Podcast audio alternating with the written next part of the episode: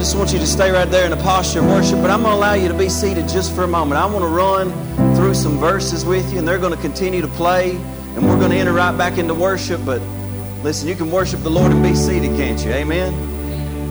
You know, one of the things we like to do, and it's funny because I, I, was raised Catholic, and I don't, I don't know if anybody in here was, was, has ever been Catholic. Praise God, we got one. But listen, when we went to when we went to church, we took communion every Sunday at the Catholic church. I had no idea what I was doing, but we took it nevertheless. So I think it's important whenever we come together and we take communion, when we come to the Lord's table, it's important that we know what we are doing. And I want to talk about that a little bit uh, with you tonight, just before we before we get into this. I want to share some verses with you out of 1 Corinthians uh, chapter 11. First verse that I have here, it says, For I received from the Lord, this is Paul speaking. He said, I received from the Lord what I also passed on to you. The Lord Jesus, on the night that he was betrayed, he took bread. Next verse says, And when he had given thanks, he broke it and said, This is my body, which is for you. Do this in remembrance of me. Now, what I love about this is, is from, the, from the outset, it says that Jesus, the night that he was betrayed, he took bread and gave thanks. And you see that Jesus Christ represents for us a model of thanksgiving, a model of mercy and love, because he's sitting at a table with a man that he knows is going to betray him and turn him over to the Roman officials for him to be crucified, for him to be beaten that night, for him to be spat upon and put to death. And he knows that that man is betraying him, but yet Jesus washes that man's feet and Jesus feeds that man at the same table with everyone else. Because even when we were enemies of God, He still loved us. Amen. And He remains, He continues to love us even when we are enemies of God. It wasn't because we were perfect or because we began to get it right that God said, I'm going to send my Son. It was while we were enemies of God that Christ came and died for us. And I love this because it says that when he, he knew the night that he was going to be betrayed, he chose to give thanks. And many of us, I'm telling you, we come in here with a lot of burdens, we come in here with a lot of difficulties, and some of you, you've been betrayed, some of you, you've been hurt, some of you, you've been abused, but yet, in this position, Jesus chooses to give thanks, and he demonstrates it even more because when he goes to the cross, the very people that crucify him, he says, Father, forgive them, for they know not what they're doing. And when we receive communion, one of the things that we're receiving is we're reminding ourselves of the forgiveness that God brings us. But one of the things that I like to do is make sure that I'm walking in forgiveness toward all those who have hurt me as well. I'm telling you, one of the greatest forms of bondage that Satan brings upon people uh, throughout history, he has, is through bitterness and unforgiveness.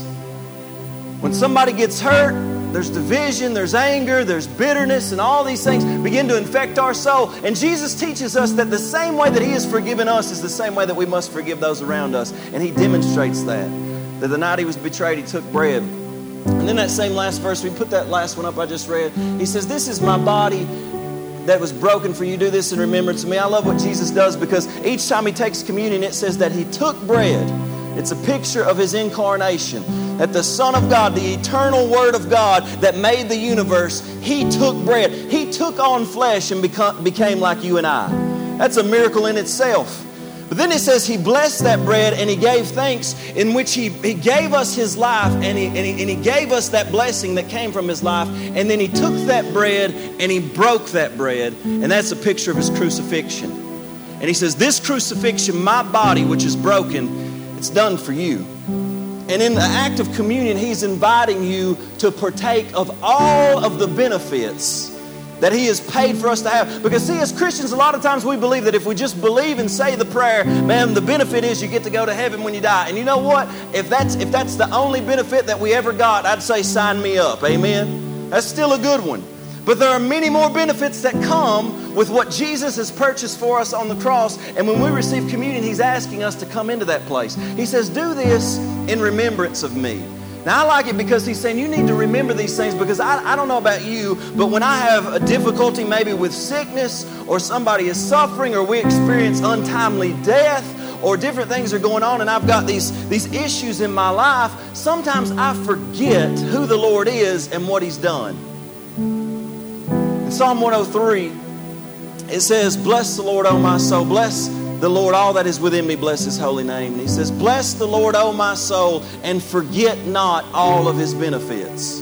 Don't forget it, but be put in remembrance. You got to remember sometimes. You got to go back to the cross and remember what Jesus has paid for you. And it says, don't, don't forget, it says, because he forgives all of your iniquities. Not just some of them. I know some of you come in here tonight and you think, well, there's some things that I just have a hard time believing God's going to forgive me for, and I can't forgive myself for what I've done. But Jesus' blood is so powerful that it cleanses you from every sin that you've ever committed, and He casts it as far as the east is from the west, never to be remembered again. That's a good benefit. But then he goes on a little bit further and he says, Who heals all of your diseases. Now, that's almost an outlandish statement. Many of us wouldn't even believe that. But it says it right there. Who heals all of your diseases, who redeems your life from destruction because Satan is, is he has been sent to bring destruction into your life. And many of you have faced that destruction, maybe even in your families or wherever. But he says he is going to buy you back out of that destruction, and then he's going to crown you with loving kindness and tender mercies. Not with judgment, not with wrath, not with anger, but with mercy and compassion, he's going to crown you. And then he says that he's going to satisfy your mouth with good things. I like that because we're getting ready to take something into our mouth. Amen. We're getting ready to have communion. We're getting ready to receive it in our mouths. He says, I satisfy your mouth with good things and I renew your youth like the eagles. Now, how many in here would like to have your youth renewed? Amen. I'll receive some of that. I mean, I'm just 32, but I don't care to drop down a few years. You know, I mean, praise God. The next verse, put, put the next verse up in, in 1 Corinthians. It says, In the same way, after supper, he took the cup, saying, This cup is the new covenant in my blood. Do this whenever you drink in remembrance of me. Now, he says this is a new covenant. See, in the old covenant, they would offer up sacrifices, they would offer up the blood of a lamb. And the priest would put his head on that lamb to impute sin into that lamb.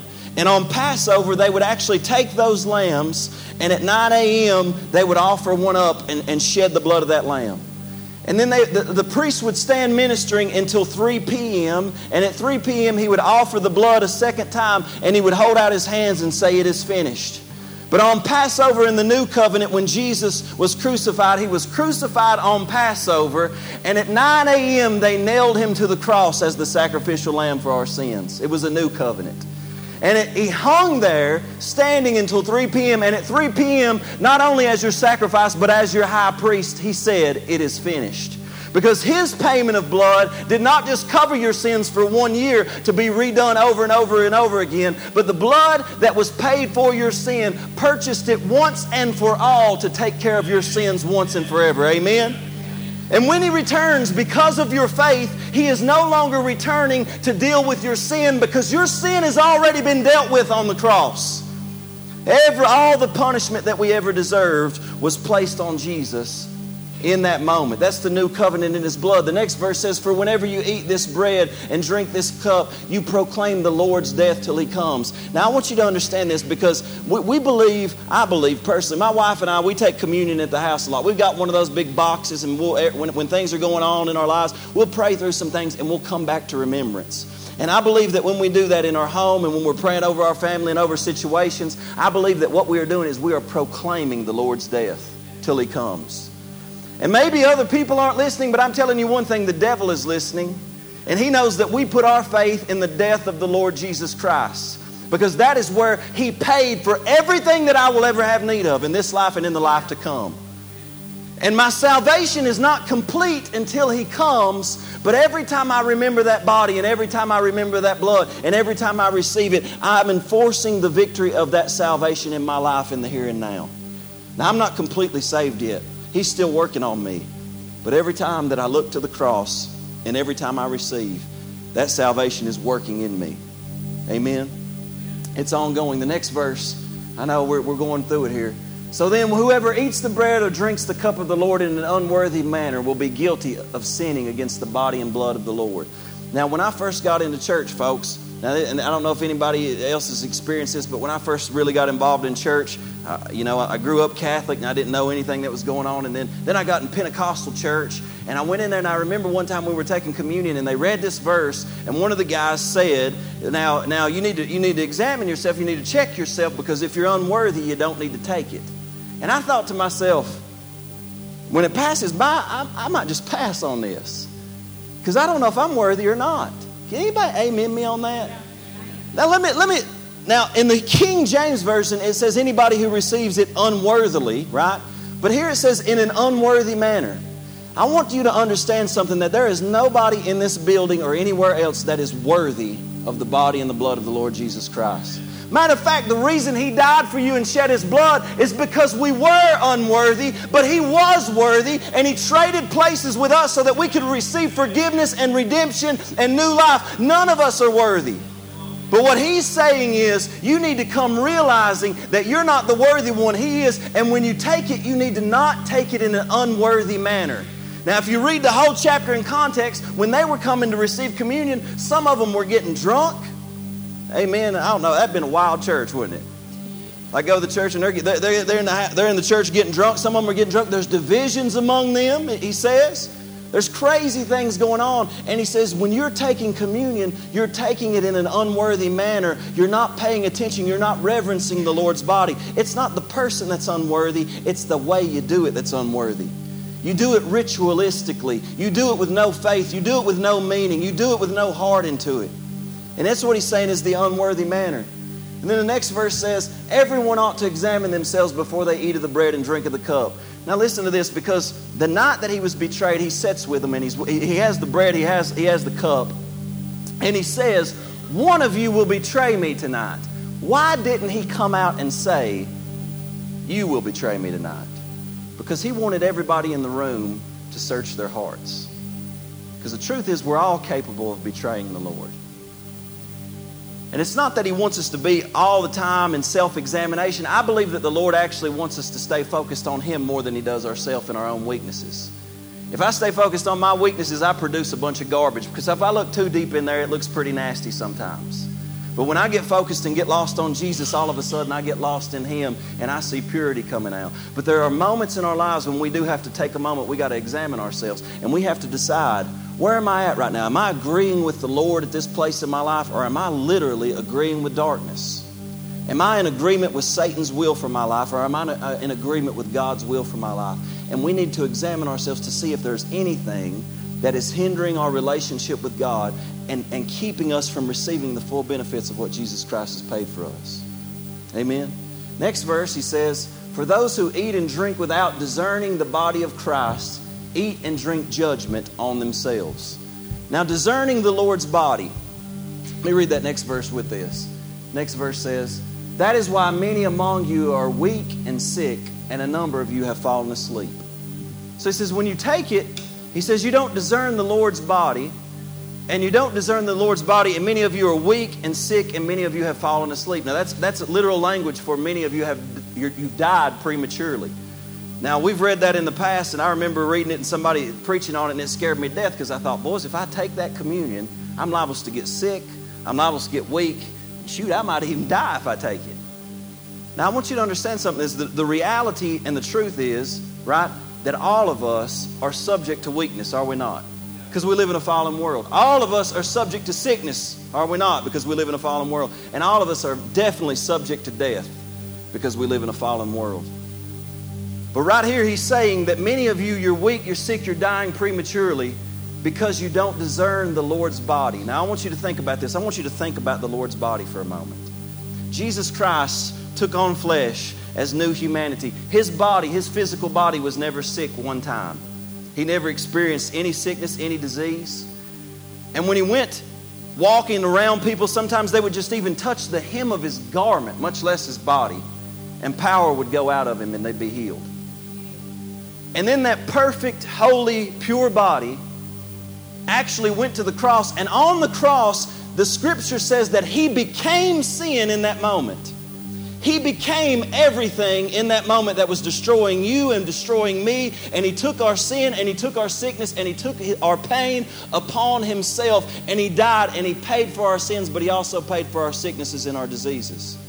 Now, the scripture says here in, in, Isaiah, I want to read a couple more verses. It says, Surely he has borne our griefs and carried our sorrows. The literal words in the Hebrew for griefs and sorrows are sicknesses and pains. And I'll prove it to you here in a minute. But it says, Yet we esteemed him stricken, smitten by God, and afflicted. And the next verse says, But he was wounded for our transgressions, He was bruised for our iniquities. The chastisement for our peace was upon him, and by his stripes we are healed.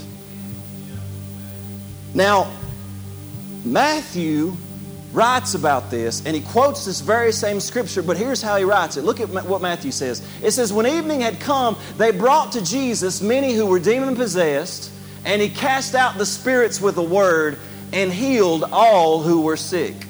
The very next verse says, that it might be fulfilled, which was spoken by Isaiah the prophet, saying, and he's quoting Isaiah 53 He himself took our infirmities and bore our sicknesses. Because he knew what the accurate translation was. It's not just griefs and sorrows, but it's sicknesses and it's pains. And he's saying he took that on the cross. And see, here's what God is saying. He's saying that he's given us something. Now I know this is really this is this is plastic, right? This is nothing. This is a bread and a blood. It's not even blood, it's grape juice, praise God. But there's something that happens when we begin to release faith. Amen. There was a there was a woman that came to Jesus and her her daughter was demon demonized and she was stricken, she was afflicted. And she came to Jesus and asked that he would heal her. But Jesus, Jesus kind of says something that almost seems a little bit rude to her. And he says, Listen, it's not right to take the children's bread and give it to the dogs. And she said, Yes, Lord, but even the dogs eat the crumbs that fall from the master's table. And the crumbs, right here, is just a little bit of a crumb. I believe that with all my heart that this is children's bread. This is, this, is, this is the healing that God has provided for you. And so I want you to understand that when we take this bread, when we take this blood, He's provided something for you. He's provided for your sins, and He's provided for your sicknesses, He's provided for your diseases. And when I take this, one of the things that I like to do, I want you to stand with me. And if you would, just go ahead and open that top up. Now, if, if anybody doesn't have one, would you raise your hand so we can get one to you? If anybody doesn't have one of these cups, everybody got one? That's good. So as we take this, don't take it just yet. Because I, I, I, want, I want to say a couple more things, but here's what I need you to understand is that this doesn't benefit you if you have not put your faith and your trust in Jesus Christ. And the first thing that you need to know is that Jesus loves you, that He died for you,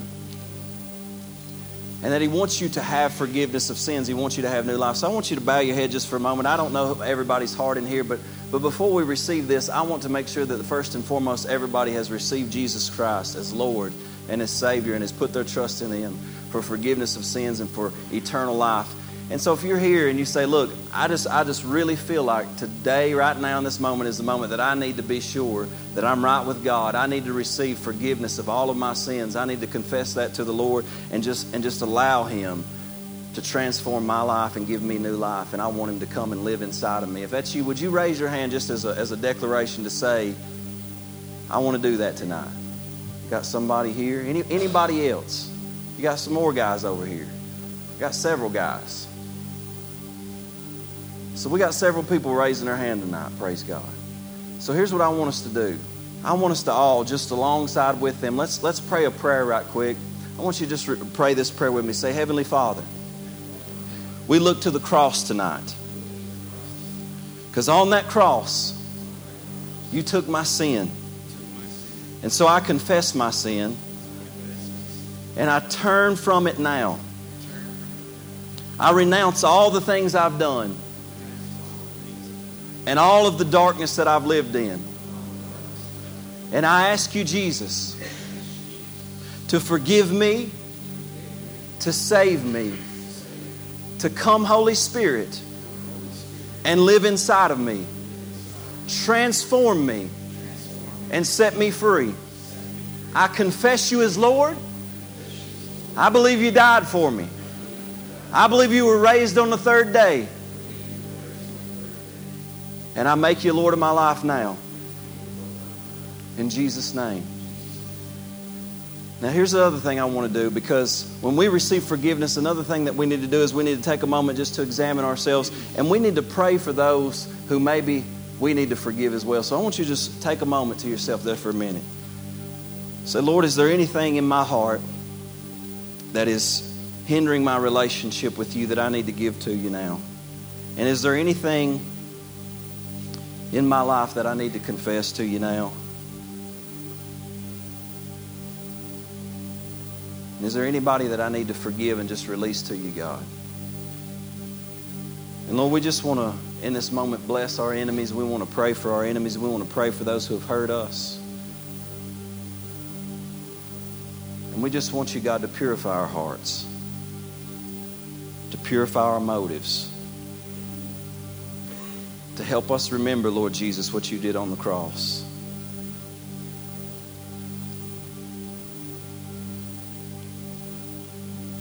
Now, won't you take that wafer in your hand, just hold it up to the Lord.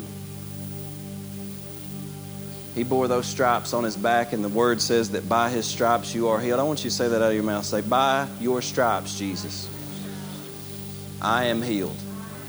Say it again. By your stripes, Jesus, I am healed. I'll take it in Jesus' name.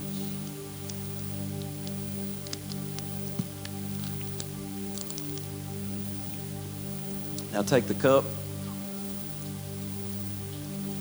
You know, in the Old Testament, there's several people, even in, even in the book of Exodus, they applied the blood of the Lamb to the doorposts for each family, and death passed over because of the families. And sometimes when you're praying, you just need to plead the blood of Jesus over your life and over your, the, the life of your, fa- uh, of your family, of your children, of, of everybody that's do, dealing with different stuff. So, so I want you to take a moment and let's just pray this. Lord, I just pray right now that the blood of Jesus that cleanses us from all sin, that sanctifies us, that redeems us, Lord Jesus. God, that gives us access to the Father. We plead that blood over our lives, God, and we plead it over our families' lives, Lord Jesus. And we pray, God, for those family members and friends that don't know you, Jesus. We plead the blood over their life, and we believe you even in this moment. God, to send forth your word and your spirit to bring healing and salvation in Jesus' name. In Jesus' name. And we thank you, God, that this blood we overcome by the blood of the Lamb and the word of our testimony. And we declare that this blood washes us and cleanses us from all sin and gives us new life. And we receive it now. In Jesus' name, take it.